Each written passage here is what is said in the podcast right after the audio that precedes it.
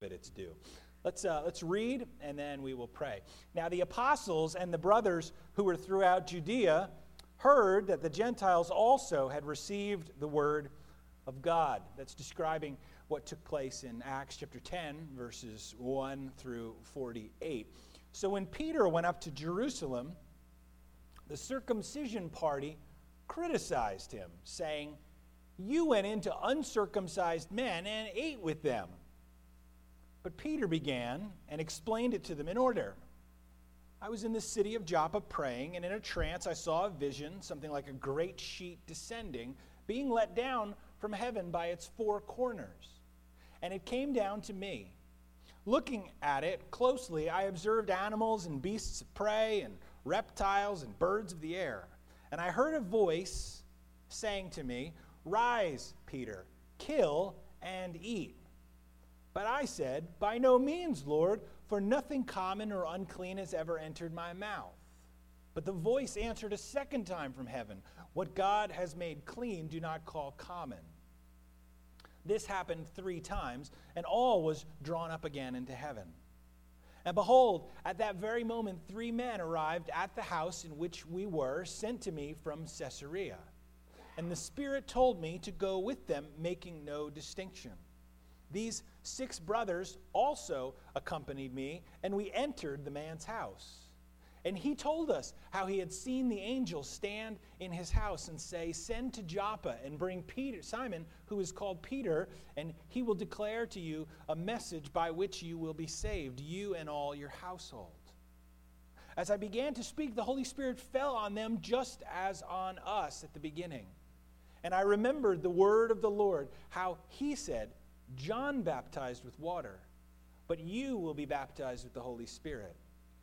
If then God gave the same gift to them as he gave to us when we believed in the Lord Jesus Christ, who was I that I could stand in God's way? When they heard these things, they fell silent. And they glorified God, saying, Then to the Gentiles also God has granted repentance that leads to life. Let's pray. Father, we thank you for the, the blessing of your word and the blessing of your Son. If we take a step out of our religious sense and just consider for a moment what we're praying for, it seems an odd and amazing thing that we pray thanking you for putting your Son to death on our behalf. But we thank you for that, Lord. We thank you that in your wisdom and your way, you saw the sins of men heaped up beyond their ability to repay. You saw man leaving good undone, and you saw man refusing to do the good that you called them to walk in, instead, embracing wickedness and evil. You see, the Bible says that every intention of our heart, every thought, every act is continually wicked without giving you glory. And yet, you set your affections on human beings. You sent your Son to die in our place that we might be forgiven, cleansed from guilt, that that which would drag us into hell purified and sent away. Your spirit placed within us. Father, we thank you for that. We thank you, Lord Jesus, for being willing to pay the price for us.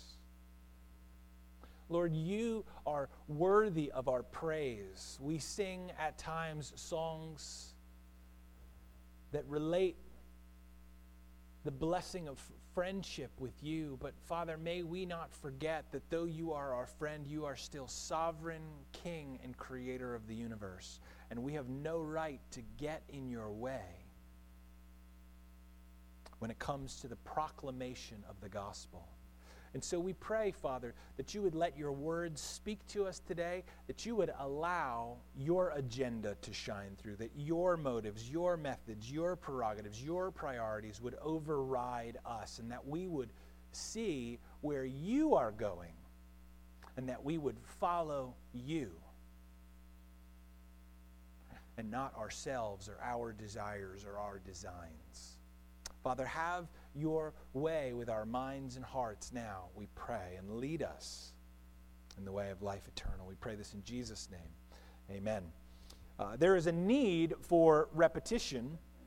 A couple of months ago, I, I mentioned this, and uh, several teacher types among you said, Yes, yes, repetition is good, so repeat yourself. So uh, I will repeat myself this morning, uh, partly because God repeats himself in the scriptures, in, in, in uh, preaching and teaching. I, have often been helped by a, a comment made by a, a, professor of mine, Dr. Brad Mullen, who, interestingly, uh, several of us will be going up to, uh, to uh, Calvary Church in Lancaster in just a, a, couple weeks to go to Calvary Church and, uh, and, and to attend a, a seminar on, on, taking missions to a whole nother level at, at Harvest. And, um, and, and, and, Dr. Mullen, before preaching a sermon, just kind of as, as an aside, he probably wouldn't even remember making this comment, or maybe he would because uh, his brain is like this, although his, his head is normal.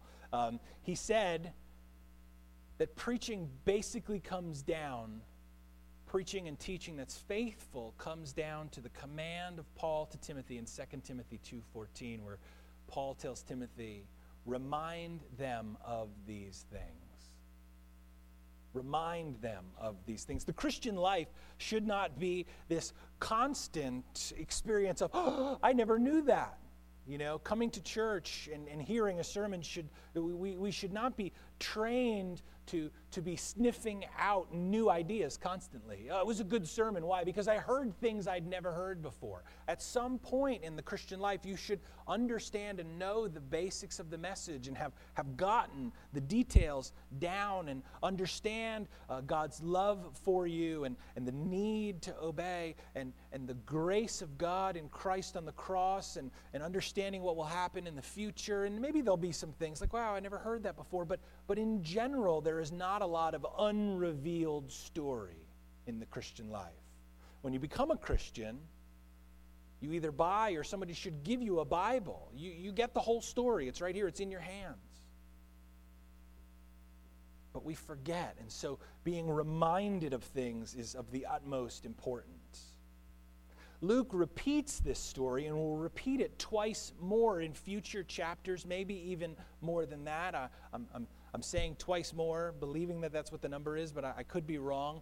Uh, Luke repeats it because Luke's focus is the words of Jesus in Acts chapter 1, verse 8.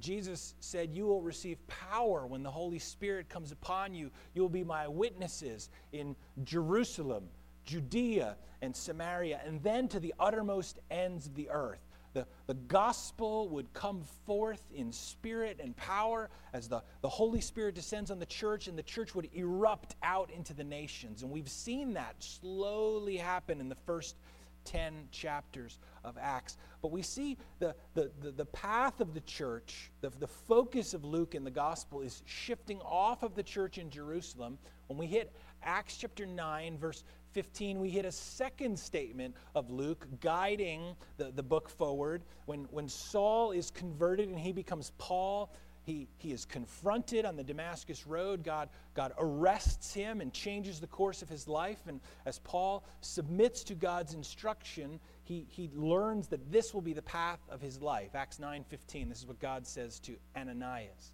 The Lord said to him, Go for he, Paul, is a chosen instrument of mine to carry my name before the Gentiles. The gospel has remained primarily in Jewish circles, but God's desire is to bless all nations. And so he says to, to, to, to Ananias about Saul that he's going to carry uh, God's name before the Gentiles and kings and the children of Israel.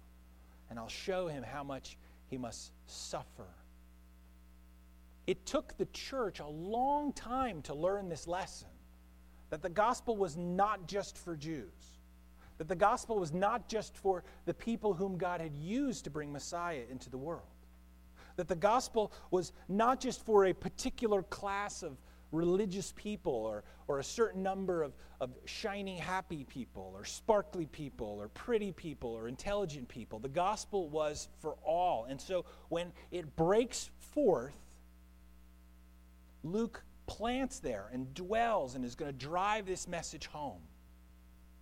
He emphasizes it multiple times. We see the report of Peter as he returns from taking the gospel across uh, the, the ethnic boundary. He, he is summoned by Cornelius and he takes the gospel to him. Cornelius hears the gospel message, responds to it, and Peter proclaims good news. But then he leaves the region he was in and he goes back to Jerusalem and the report spreads. By the way, this is part of the reason why when somebody goes out on a missions trip, we give them time to show pictures and to share. Uh, we, we want you to hear reports from them. This is part of the reason why we have Sunday schools and we let our missionaries come. And it's part of the reason why uh, in the coming weeks, as we send the Franklins out, we'll be sending them out because these are good and godly things to celebrate. Because God is working through his people, taking the gospel out into the world. We want to give due time and attention to that. Peter comes home and people are asking him, Peter, what happened? And he's telling the report, and the report is spreading. It says the apostles and the brothers throughout the region of Judea heard that the Gentiles had received the word of God. They heard the word and they embraced the word. This is, this is the good news that we ought to be celebrating over and over again. When people hear the word and they receive it and then they walk in it. The proper response. So many times, missions or ministry is reduced to simple numbers, and, and we, we judge other people's churches or other pastors' effectiveness or other people's Bible study effectiveness based on the number of people who pray to receive Christ or who are in attendance. Numerical growth is good, but it's not always the greatest sign of health. Transformed lives and behavior is the best fruit to judge. James 1 21 through 25 says this Therefore, put away all filthiness and rampant wickedness, turning away from sin and turning towards Christ. Receive with meekness. Meekness rhymes with weakness, but it's not the same thing. Meekness is great strength under control. Receive with meekness the implanted word, which is able to save your souls. But be doers of the word and not hearers only, deceiving yourself. If anyone is a hearer of the word and not a doer, he's like a man who looks intently at his natural face in a mirror. You know what the natural face is? The lady at the checkout counter yesterday at Giant saw my natural face. I went down to the, uh, to the dump and I, I threw away some things that, that had been hanging around the house. And then Nancy had said, You know, I got to gotta do this, got to do this. Could you go and stop at the grocery store and pick up these things? And so I went with my natural face on. I don't wear my natural face when I come on Sundays. I wake up and I look in the mirror and I think some adjustments need to be made on Friday or Saturday on my day off, I'll like roll out of bed and I'm like, you know, I smell tolerable. You know, I'll just keep my distance from people, you know. But when I walked into Giant yesterday, my hair was like this. It was like all flipped back and whatnot. And I came home, and it was the first time I'd looked in the mirror, and I was like, yes! You know? She was like, have a nice day. Where you going with all those eggs, crazy guy? This is what, what happens when we're believers. If we don't become doers, we just become hearers. We are deceived. You know, I, I did not, for a moment, having looked at myself, like point in the mirror and be like, looking good, you know? But many of us in our Christian life, we're like, I'm doing good. I've got Jesus, right? You know, I, I, am saved. I'm assured. Once saved, always saved. Going to heaven. Everything's great because I prayed a prayer. Instead, what we're called to do is on a daily basis to take that word and to use it as a grid in our lives and to say, what is out of joint? What is, what is wrong here? And let me adjust that and fix that, right? You take that natural face and you look at it and you think, that face needs to be washed and shaved and brushed. The crust needs to be wiped away from the eyes and the nose needs to be wiped. And, you know, the face needs to be cleansed shave, you know, comb, do all that stuff, spray that wild, crazy hair, and hold it down. That's what we're to do with our lives. That's an embracing of the word.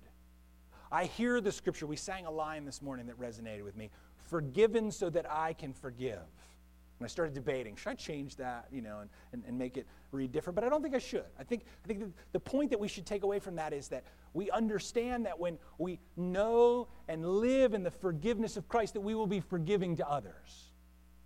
That, that our forgiveness flows from the forgiveness that we have in Christ. And so, knowing Christ, seeing God's word, and understanding what I'm called to do in relation to other people, I then go out into my life forgiving. And if I've failed to forgive someone, I say, you know what? I need to forgive that person. Or, or if I have not considered an offense against me by someone, then I pursue that and I work towards resolution and forgiveness. You don't just look at the word and say, oh, that's nice. I can think of seven people that applies to. I'll, I'll, I'll send them emails. I thought of you today, and I thought you should put away all filthiness and rampant wickedness. And here are seven ways in which you should do that. No, apply to ourselves. If we look into a mirror and then we go away and forget what we look like, we deceive ourselves, is what James says. But one who looks into the perfect law, the law of liberty, and perseveres, being no hearer who forgets, but a doer who acts, he will be blessed in his doing. The Gentiles had received the word. It wasn't just Peter came back and said, Oh, you know, a thousand people came to the meeting and 200 were really interested. And, and there's a church that's meeting there and there's like seven people in it. You know, nobody, nobody shows up really. But we did a great job there. You know, they embraced the word. Transformation was taking place. And that's what they were celebrating. But you know what? Someone's always going to complain. Someone's always going to complain, and the criticism rises up. If you're in ministry, if you're in leadership, if you are a mom or a dad, if you teach a Bible study or you lead in some ministry area in your life, expect to be criticized. Expect someone to complain. Look at what it says. Peter went up to Jerusalem. The circumcision party criticized him. These are the guys who think that in order to become Christians, uh, everybody needs to become Jews. They need to be circumcised. He says, You, they say to him, You went into circumcised men and you ate with them. Or you went into uncircumcised men and you ate with them. These men were not right. They were not proper. They have not uh, observed the proper religious details. You can't be with them. They can't be saved. And they begin to criticize Peter's message. People will criticize what you said. And if you defend what you said, oftentimes people will con- uh, condemn or criticize how you said it. The words you used, the things you didn't say, the examples you used, the example that you should have used. I've gotten over it. Every now and again, someone will come up to me and say, Oh, I thought you were going to say this this morning. I thought you were going to use this illustration. I'm like, How long you want this sermon to be? You want me to be quiet at any point? I will. I'll keep, I'll keep going. It's got to stop at some point. Notice Peter's response. He does not respond with indignance here. He does not give himself the right to be offended. Instead, Peter, I think, understanding that he is a sinful man and he is fallen, he explains himself and he does it in a way that is good and godly. He doesn't give himself room to be bothered or to take it personally. I'll talk about that in just a second. But listen to his example. I think he embodies this teaching of Paul to Timothy. This is what Paul tells Timothy, 2 Timothy 2 22. Flee youthful passions and pursue righteousness, faith love, and peace, along with those who call on the Lord from a pure heart. Ignore the criticizers, the rock throwers. Ignore them and, and work with those who are pursuing the Lord.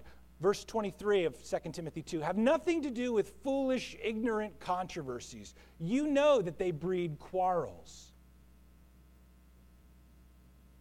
There's two ways to pursue fighting in the church when you consider the phrase stop fighting. And I've explained this to my boys over and over again, and i am not sure I've quite gotten the traction in their lives that I'm, I'm interested in. Stop fighting can be received two ways, right? It can be like cease the present hostilities, which are going on right now. Stop fighting. Enough already. But then there's an active way in which you can obey stop fighting, which means you will take an active part in ceasing the hostilities. It's okay, right? You can say this. It's okay. Don't be offended. You actually are, are, are part of stopping the fighting. You actively suppress it instead of just calming down in the midst of the conflict. Have nothing to do with foolish, ignorant controversies. You know that they breed quarrels. Peter is involved in suppressing difficulty here. Look at, look at what you're called to embody as a Christian, as a servant of Christ. Verse 24 The Lord's servant must not be quarrelsome you know, ready to go. The minute that, that, that some criticism is leveled, it's like, oh, my whole world is crashing down on me. Somebody doesn't like me. There's this great cartoon that's on, on the web somewhere of a, uh, of, a, of a guy who's refusing to go to bed. His wife is like, go to sleep already. It's like 2 o'clock in the morning. And he says, no, somewhere on the internet, someone is wrong. right? You know, it's like, man, don't take it so personally. Let it go. Sleep. The Lord's servant must not be quarrelsome, but kind to everyone, able to teach, patiently enduring evil, correcting his opponents with gentleness. The way that we do things is just as important as what we do. I'd say perhaps it might even be more important because you can be right and yet lose a battle if what you're working for is the heart and mind of the person you're trying to correct. The way we do things is as important as what we do. The Lord's servant must not be quarrelsome, kind to everyone, able to teach, patiently enduring evil, correcting his opponents with gentleness. God may perhaps grant them repentance, leading to a knowledge of the truth, and they may come to their senses and escape the snare of the devil after being captured by him to do his will. Peter teaches us here to handle objections well. This is, this is gospel focused, gospel driven thinking. Peter could be like, Do you know who I am? I'm Peter. Do you see these spiritual keys that Jesus gave me in Matthew chapter 16 to open and to close the kingdom? I am numero uno, number one guy in the church. Do not talk to me that way. Or he could correct them in a way that they could be like, you know what? You're right. Let's celebrate. We ought to make sure that when we encounter opposition or difficulty in the Christian life, that we correct things in a way so that people will still want to be friends, brothers, sisters, family with us when the objection is dealt with. Peter stopping and focusing and digging deeper is going to find that this goes further than just personal offense. There's some real, massive theological problem hiding here. And though he will handle this situation well and the situation will go away, for now it will rise up again and need to be dealt with. And not in a way that splits this young church that's growing. We need to answer objections well understanding that ministry, working with people, sharing Christ, is not an efficient labor.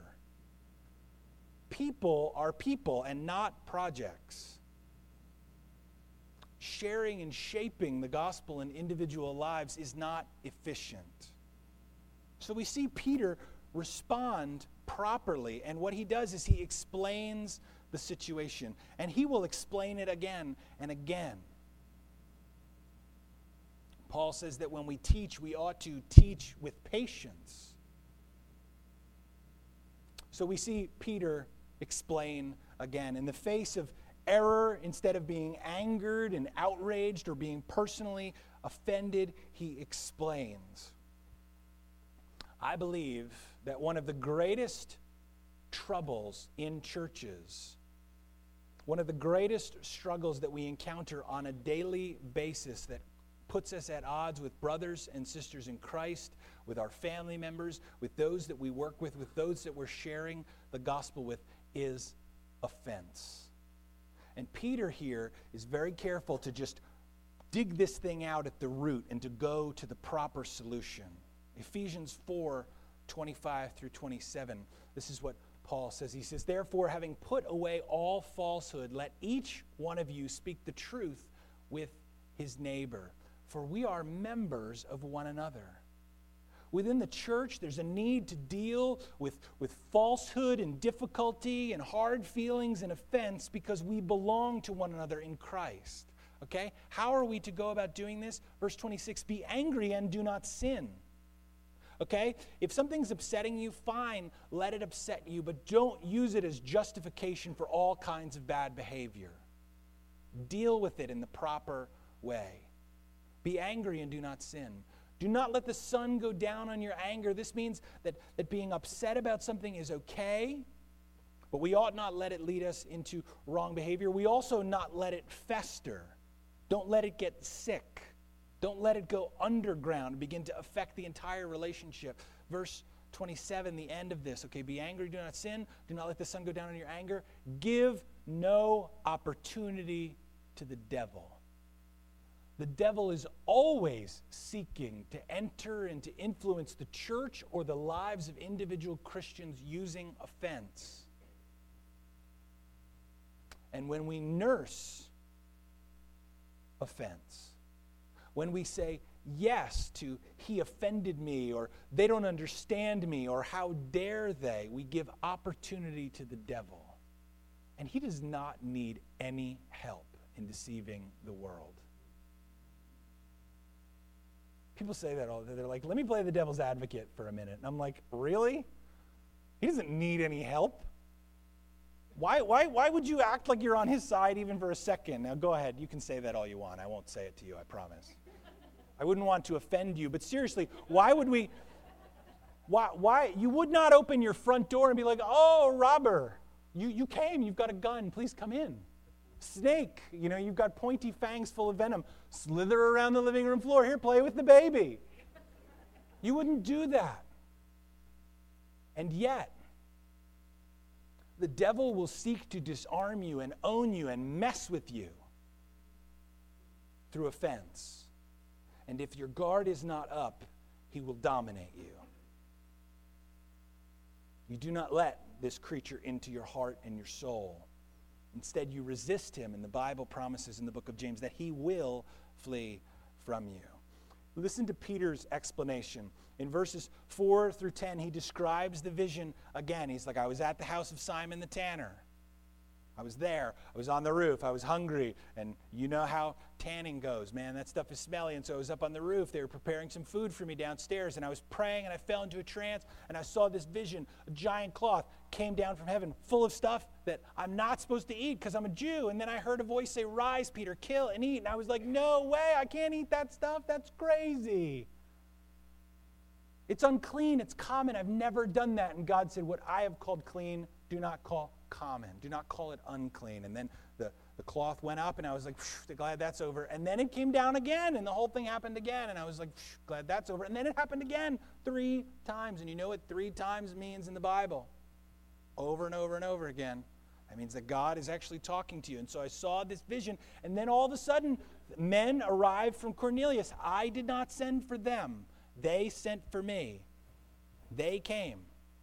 And they said that I was going to, uh, uh, to, to, speak some kind of word. They were looking for, for Simon, not Simon the tanner. I was at Simon the tanner's house. They're looking for Simon Peter. And so uh, I was like, okay, here I am. But then the Spirit said to me, the Holy Spirit said, go with them and make no distinction. And I was like, what are you interested in? In verse 13, it says that Cornelius said, sent a word. Peter will share a message with, with you. Peter's going to share words that will save you and your family, by which you can be saved. Peter will share this message, by the way, is the means by which all people are saved. Let me, let me point out two things about this. One is that God provided this door. And then the second thing is how salvation always takes place. This is a divine appointment. You will encounter this in your life. You will be talking with someone and it'll be like, blah, blah, blah, blah, blah. You're going on. And then all of a sudden they'll be like, you know, and that's how I know that I'm going to heaven. And you're like, oh, gospel opportunity right there. Or they'll say, what do you believe about religious things? What do you, what do you think about that? Tell me what you think. You know, it's, it's great. I love it. When, I, when I have this opportunity before someone says, What do you do for a living? I love that because, man, it's like the door is wide open. I can say all kinds of great stuff before they get all like, you know. My life's in order. They'll be like, I went to church once. all right, let's talk. Um, divine appointment. God set this up. I'll talk about how salvation always takes place in a minute. God set this thing up. These men came and they were like, an angel said that you would tell us important things. Please come and tell us. Words that by which we will be saved. And then Peter says that he went and he shared and that what had happened in Jerusalem on the day of Pentecost and what had happened in Samaria when Peter and John went and prayed, that happened. Peter proclaimed the gospel to them, the message that Jesus came to take their sins and that if they would put their faith and trust in his death on the cross for, for the, the sins that they had committed, that they would be saved. And they believed it, and the Spirit came upon them as he was talking. They began to, to speak in tongues, and he's like, This is the sign this is the sign that, that God has moved into this particular group of people. It happened again. And don't you remember? This is verse 16 the word of Christ. Jesus said this over and over John baptized you with water, but you'll be baptized with the Holy Spirit. The Spirit would come upon you. And I remembered the words of Jesus. And then he says, adding it all up, what was I supposed to do? What was the what other conclusion was there? Verse 17, if then God gave the same gift to them as he gave to us when we believed in the Lord Jesus Christ, who was I that I could stand in God's way? This is not wimpy deferment. Okay? By the way, man, it really irritates me when somebody's like, you know, those who don't believe the gospel go to hell. And then they're like, how can you possibly believe in hell? And then they say something like, you know, don't get angry with me. I didn't write the Bible. It's like, how wimpy is that? It's in there, it's in the Bible. Own it. This is part of the message that we have to proclaim. Get over yourself. This is an honest explanation. Sorry, by the way, I'm talking about, you know, saying these things without attitude and offense, and here I am, I'm like, I may be getting in the way. Hear, hear the words and maybe not the tone. Um, anyway, this is an honest explanation of what had happened to Peter. This is what happened and how it happened and the conclusions that he came to. He's not like, don't be mad at me. You know, are you angry with me? I, I, I didn't do anything wrong. He's like, what other conclusion was there, folks? Look at what happened in this situation. What was I supposed to do? Interestingly, uh, this, this, this word here in verse 17, how could I stand in God's way? This shows up in Acts chapter 8, verse 36. The Ethiopian eunuch believes, and it says, As they were going along the road, they came to some water, and the eunuch said, See, here is water. What prevents me from being baptized? What would stop me from being baptized, Philip? And in, in, in, the encounter with, with Peter in Cornelius in Acts chapter 10, when, when uh, Peter preaches the gospel and Cornelius believes, Peter then says, Can anyone withhold water for baptizing these people who have received the Holy Spirit just as we have? Peter is overwhelmed and undone with what God is doing right there. And he's like, there is no other conclusion to what God is doing. He's moving among the Gentiles. How can I stand in his way? How can I get in his way and mess up what God is doing? As Christians, I think so often we've got so many things figured out. We, we make plans, we write vision statements, we write ministry models, and we set goals, and we're like, we're going to have this Bible study, and these people are going to come there. And what we do is we forsake God's initiative. God led Peter to that place, He gave him that opportunity to share. You might be striving for a ministry opportunity in your life. You're like, I'd really like to work with children in Africa. Maybe God's giving you opportunities here right now to prepare you for that. I want to be a leader here in the church. maybe there are opportunities in your life that you can minister right now instead of needing to wait until you're at the big time, right? Maybe you're missing something that's right in front of you, and God wants you to lay hold of that. He's taking the initiative, He's going before you, He's leading you to places to minister. God dropped this opportunity on Peter, and he had to so set it up so that Peter would be like, wow, there is no other conclusion other than what God is doing in this situation. God's initiative.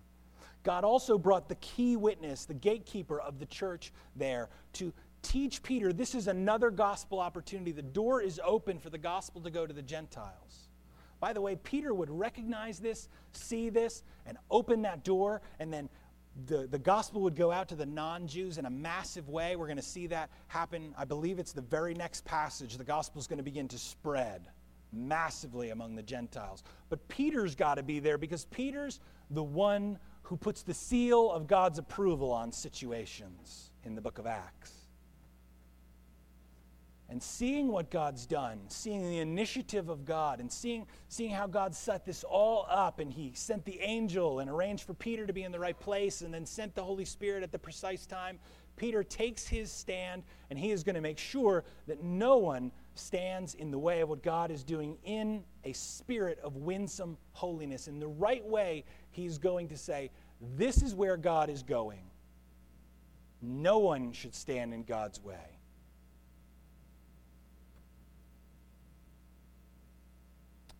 many times, many times, in seeking and sharing the gospel with people, the church defines the method and the way and the audience and the proper response, and we chain God in a prison and we say, This is the way that's going to happen. We're, we're going we're to start a ministry for families, and this is what we want families to look like. We're going to start a ministry to college students, and this is going to be the way they're going to act. We're going to start a, a children's ministry, and we're going to manage it.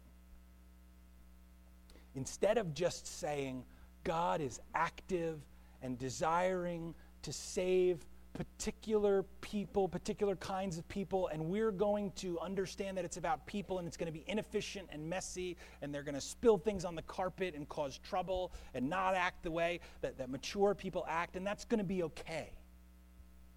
We need to make sure that we're about God's methods and not our own. God's methods, not ours. God's priorities, not ours.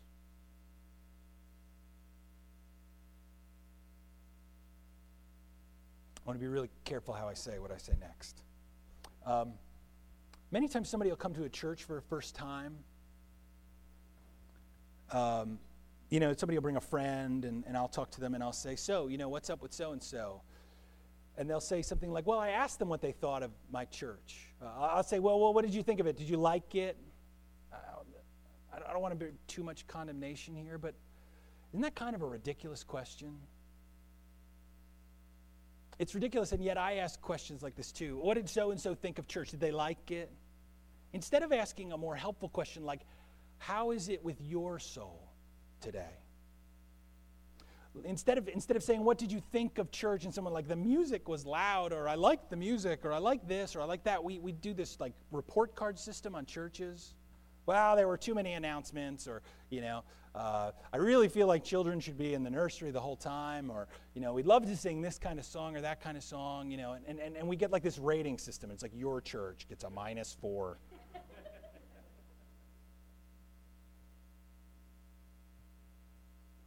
Instead, saying to someone, I thought the part of the service today when he said this was, was helpful. Or, or last night I was at Bible study and I felt convicted that I need to be less critical and more compassionate of other people. Or uh, I felt convicted that I need to be more discerning and less of a total fool. Did, did you find anything in the message helpful? And get on the soul level instead of the like dislike level, right? We, our culture, we, we've, we're in this approval culture where approval is the commodity of our culture. Our culture gives everything points, stars, likes, There's no dislike button anywhere on Facebook. Why? Thumbs up, thumbs down, based on how we like things. Some things are just fixed realities, right? I didn't like the part where the preacher was talking about sin.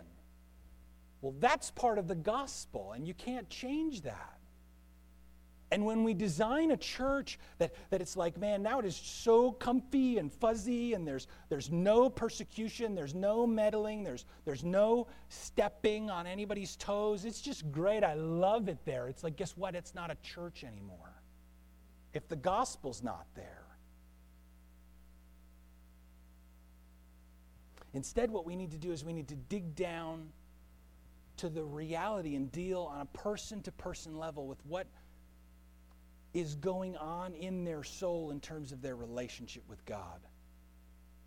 There's a great book that came out a number of years ago. I, I, saw it and I, I picked it up and I thought, I'm putting this away. I'm not going to buy this book, but it was like 25 cents, and so I bought it. It's called The Gospel Blimp by a guy named Joseph Bayly. And it's about this man in a church who, who hears a sermon about reaching the lost. And he says, I am going to reach the lost. And this is what he does he buys a blimp and he flies above his town and he dumps tracks in people's yards.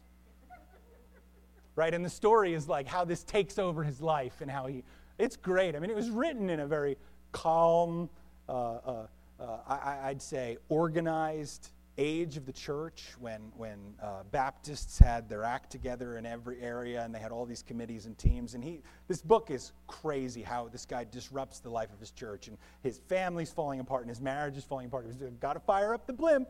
Going out, you know, and he's like pulling into his driveway, and people are shouting at him, and they're like, We're sweeping up tracks by the bucket load, you know, and he's like, I'm spreading the word of the Lord, right? And eventually, like, he loses funding and, and, and he puts the blimp away, and somebody comes over to his house and is like, Why not just share the gospel with people that you know and encounter on a daily basis? He's like, That'll never work.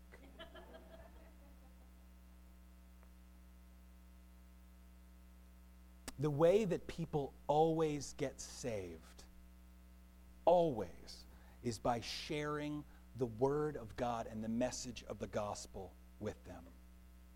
We have a ministry by the mercy of God. This is what Paul says in 2 Corinthians chapter 4 verse 2 where he says one of my favorite verses on, on preaching in the gospel ministry in chapter uh, 4 of 2 Corinthians verse 2 he says what's required of stewards is that they be found faithful. You've been given this treasure of the gospel be faithful with it. Well how do we be faithful? Having this ministry by the mercy of God we do not lose heart.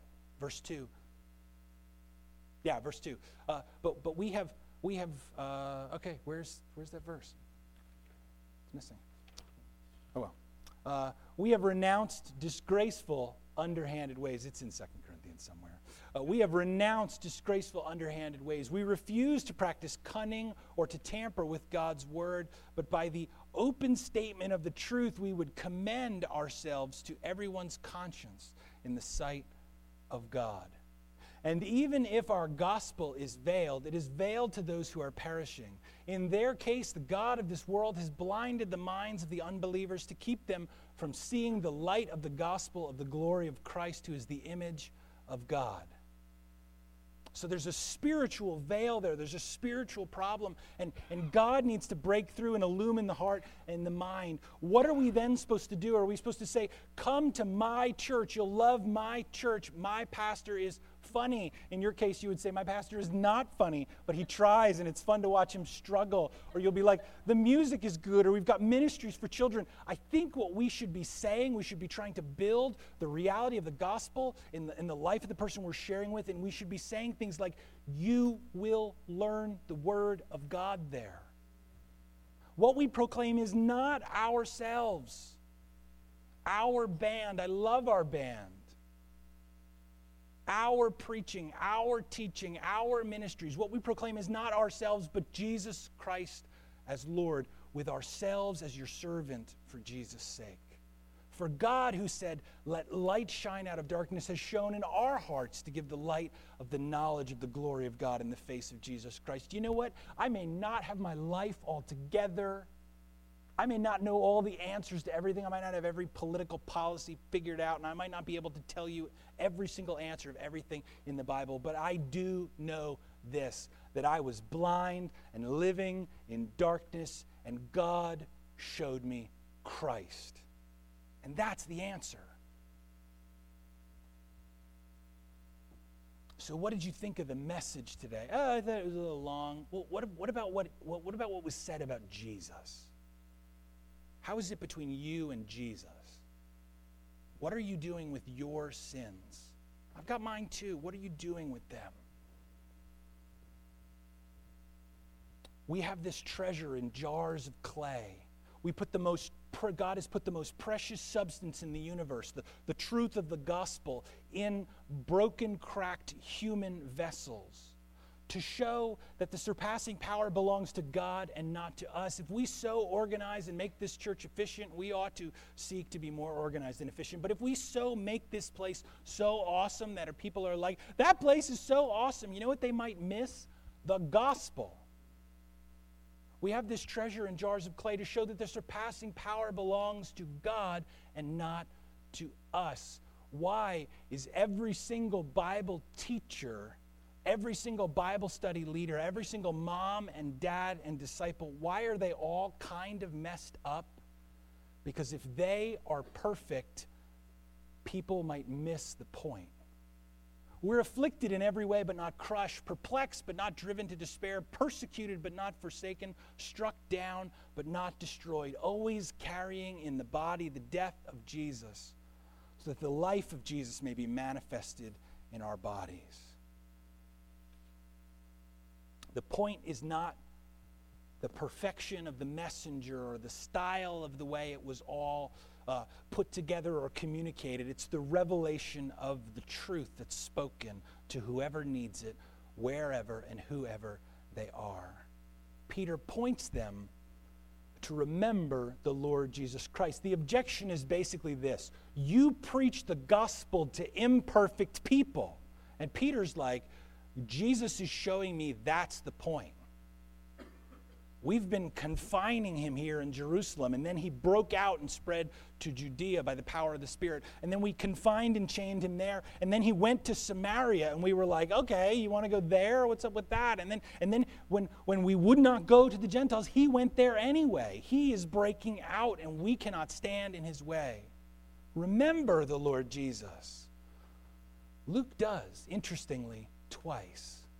Luke 5, verse 29, uh, Jesus has said to Levi, Follow me, and Levi does that. That's Matthew. Levi follows him. Levi made a great feast in his house, and there was a large company of tax collectors and others reclining at table with him. The Pharisees and their scribes grumbled at his disciples, saying, Why do you eat and drink with tax collectors and sinners? Why did you go into uncircumcised men? It's the repeated, exact same question. Jesus answered them, verse 31 those who are well have no need of a physician, but those who are sick. I have not called to come to call the righteous, but sinners to repentance. Jesus, post cross, might say, I don't come to the righteous, I come to give righteous to the righteousness to those who repent. Luke 15:1 Now the tax collectors and sinners were all drawing near to him. What is it about Jesus that those who are sinful and lost and spiritually blind are attracted to this guy? What must he have been like? The Pharisees and the scribes grumbled, saying, This man receives sinners and eats with them. And he told them this parable Which man of you, having a hundred sheep, if he has lost one of them, does not leave the 99 in the open country? By the way, he's not abandoning those 99. They kind of stay clumped together. That's their sheep. You know, wool, static sort of thing, keeps them together. Uh, people, people are like, yeah, that was, that was a joke. Uh, people are like, people are like, he left the 99. It's like, don't worry about them. Not the point. They're fine. He leaves them in the open country. He goes after the one that's lost until he finds it. When he's found it, he lays it on his shoulders, rejoicing. When he comes home, he calls together his friends and his neighbors, saying to them, Rejoice with me, for I have found my sheep that was lost. Just so, I tell you, there will be more joy in heaven over one sinner who repents than over 99 righteous persons who need no repentance. And by the way, the 99 who need no repentance do not exist. This is the message that's our priority. We ought to be graceful about it, but we ought to be intentional. This ought to be at the heart of our teaching and our communication and our purpose and our scheduling of coffee. And when we just drop by someone's cubicle and when we just happen to be hanging out at the water cooler when someone comes, man, it's easy to talk about sports for some of you. It's easy to talk about, you know, apps for iPhones and software and this and that and this book and that thing, and it's easy to do that. It's hard to talk about the gospel. But that's what we ought to be out about. We ought to be sharing this with those who need it. And you know what? Sometimes somebody might be, might be like, you're talking to that person, but they're fill in the blank. And what fills in the blank is usually a reason of why that person will not believe the gospel or why they can't become a Christian or why you shouldn't be talking to them, which is like, that's exactly why you should be talking to them. Because they need the message just like you did when you were lost. So Peter lays this all out in a way I believe that gives minimal offense. And the reaction is this when they heard these things, they fell silent. They were convinced. And, there, and being convinced led not to offense, but it led to glorifying God. And they had this sweeping, perhaps cold sweat, goose pimply, chilling revelation moment where they said, Then to the Gentiles also God has granted repentance that leads to life. I believe it's in the book of Isaiah We'll see this in a couple weeks in the book of Acts, where God says to Messiah, as he's preparing to send Messiah into the world and to, to die for the sins of the nation Israel, he said, It's too small a thing that you go and handle just the sins of Israel. He says, I will also send you to the nations. Because God desires all kinds of people to be saved. This issue is not over, it's not the end, but Peter has handled it right. And now the gospel can go forward to the nations with the approval of the leadership of the church. What does that mean for the Gentiles? Acts 10 35. In every nation, anyone who fears him and does what is right is acceptable to him. Now, you may object in your heart and your mind and think that associating with people of that bad behavior might affirm that bad behavior. That's what, and, and other people might think that you affirm that bad behavior. Or that associating with people of bad culture will affirm that bad culture, to which I say, nonsense to both. We can all pick out the fact that there's bad culture and good culture.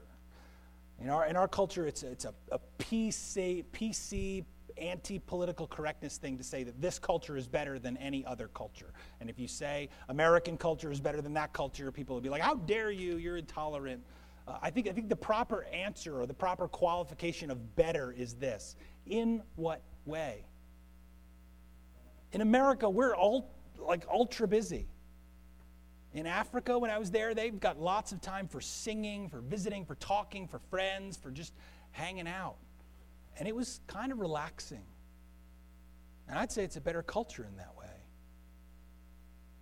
In Africa, they have high infant mortality and an ignorance of some basic medical and hygienic issues. There's lots of sickness. In America, we have much better health care and a much, much better understanding of, of hygiene and these kinds of things. And so it's a better culture.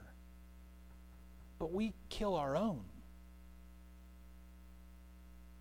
When I was in Zambia, they, they, they can't believe that. They were astounded. And so that's a better culture. Better in what way? Just sweep that stuff out of the way take the gospel where it's needed. Don't let people tell you you can't share the gospel with that person because they'll never. I think that God delights in saving the ones whom everyone thinks will never. Because where is the power then? It's not in them and it's not in you, it's in Him, and He gets the glory. Who has God placed in your life to reach through you? God's initiative is active in your life. He saved you and He gave you certain friends, and contacts. And you are, like Peter, the key witness. You know your circle better than any other. So be sharing and take your stand as you share and share as you, as God made you, in a spirit of winsome holiness. Let's pray.